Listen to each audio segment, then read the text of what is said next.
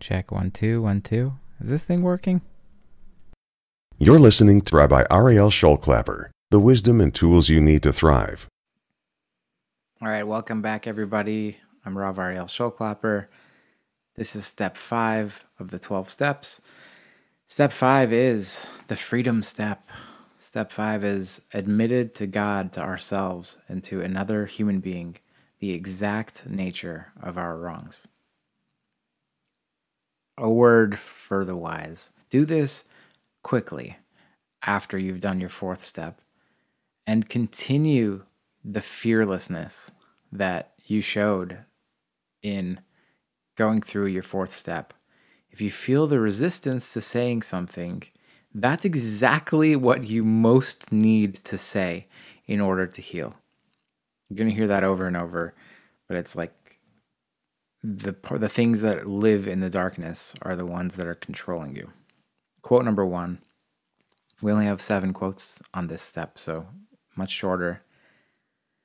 Quote number 1, to begin that process, it is imperative that we unearth, release, get rid of, and be done with shame, fear, guilt, secrets, and anything else inside us that bothers us, causes us to feel less than, weighed down by, burdened by, and bad about ourselves. The way we do that is by opening our mouth and getting it out. It's a simple but effective way to begin healing ourselves. We simply tell the truth about ourselves, to another person, and to God in an attitude of self-responsibility, acceptance, and forgiveness. There's something magical but frightening about opening our mouths and telling the truth. There's also something healing about it. An important part of this healing process we're going through is reconnecting to ourselves, our higher power, and other people. Being honest about ourselves is how we do that." Unquote. It's a long quote. This is why we're searching and fearless. We want to get rid of, unearth, all of the things that are stuck in there, and we want to be witnessed. We want to witness ourselves. We've done that in step 4, and now it's time for us to be witnessed by someone else, someone we trust. This is the medicine of actually getting it out of our mouths and into the ears of some other person. This is how you allow other people to love you, even though they actually know the truth about you. It's pretty courageous. This is the courageous part of healing. Is step 5 is like how we connect ourselves back again. It's actually a huge deal. How do we be honest? The honesty, as much as we're able to be really honest with ourselves and honest with other people, that's the mark of our recovery. Quote 2, quote, we also need to make certain that the person with whom we share our deepest secrets will hold our confessions in confidence, unquote.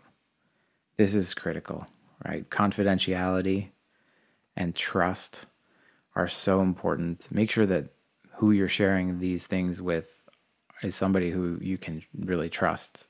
Now, that could be a sponsor. That could be somebody else in recovery. That could be a therapist. That could be somebody who's a clergy member. The only caution I have with therapists and clergy is that you want to have somebody who's been, I think, my opinion, somebody who's actually been through 12-step or really understands it. So I'm available for that. I will make myself available as much as possible for people who want to do 5th step, so that you can be witnessed, you can be heard, you can be honest, and full confidentiality and the loving presence to just hear you and witness you and actually recognize how difficult what you're doing is, to be proud of you. Quote number 3. If it's bothering us, we need to talk about it. And the more it bothers us, the more shame and self-hatred it causes, the more it controls us and our lives, the more important it is to bring it out, unquote. This is why we need to be fearless. It's so hard to talk about some of these things, but the fact that it's bothering us and eating us up is the indicator that we need to share it. We need to bring it out to the light. Quote number 4. One guiding rule for all my 5th steps has been this. Whatever it is I most don't want to discuss is what I most need to talk honestly about, to be healed. Whatever I'm most afraid and ashamed to share is probably what I most need to share at the time, unquote. And this is 100% true. Shame seeks darkness and secrecy, and it cannot live in the light. The fear is there to surround and protect that shame. It's like telling you, keep it here. Don't let other people see it, because it likes that secrecy. The second you get it out into the open, you get it out into the air, witnessed by others, is the second that it starts to heal, starts to lose its power, starts to lose its darkness and its pull over you. It becomes something that's conscious and something that, honestly, a lot of times once you say it out loud, it's like, why was I even scared to say that? It's so not like most of the times when I've had those kinds of things to share, the things I've been most afraid to share, other people in recovery have looked at me and just been like, wow, you're so courageous. I'm glad you shared that. Because a lot of times they have similar stuff that they are ashamed about too. And they understand that it's not something to be ashamed about. It's just part of being a human being. Quote number 5. It's much easier to be the one people reach out to than the one reaching out, unquote. I think this is part of what is so challenging about recovery, but just as being a human being, maybe also it's like, it may be because of our judgment of getting help that we do this. It's like, we feel superior because we're the ones who people are coming to for their problems.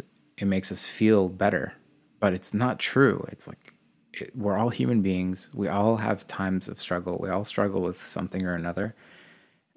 Being the person who needs help is not shameful.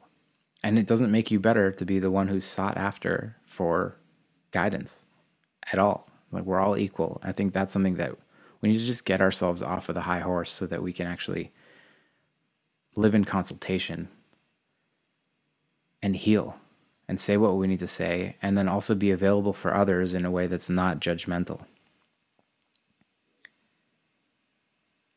Quote number 6.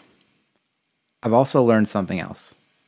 Until I'm entirely ready to accept who I am, what I feel, what I want, and what myself is telling me, I cannot achieve intimacy. When I'm ready to take that same risk with people that I took when I walked into that 5th step room, I will have the kinds of relationships I'm seeking. I'm not talking about confessing my sins to people. I'm talking about sharing my deepest secret, who I am, unquote. This is that thing of like, how could they love me, right? They don't even know me.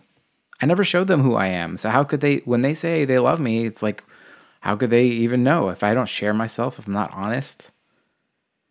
And that's the risk of concealment, of not showing up as truly who we are, of hiding behind perfectionism or, I don't know, whatever this like kind of superiority. This is the promise of recovery, is that when you're able to show your real self, then you're able to also experience real love and intimacy. You couldn't do that before. If you're not being honest with yourself, there's no way you could be honest with other people. And this is the step of starting to not only be honest with yourself, step 4, but also start to be honest with other people.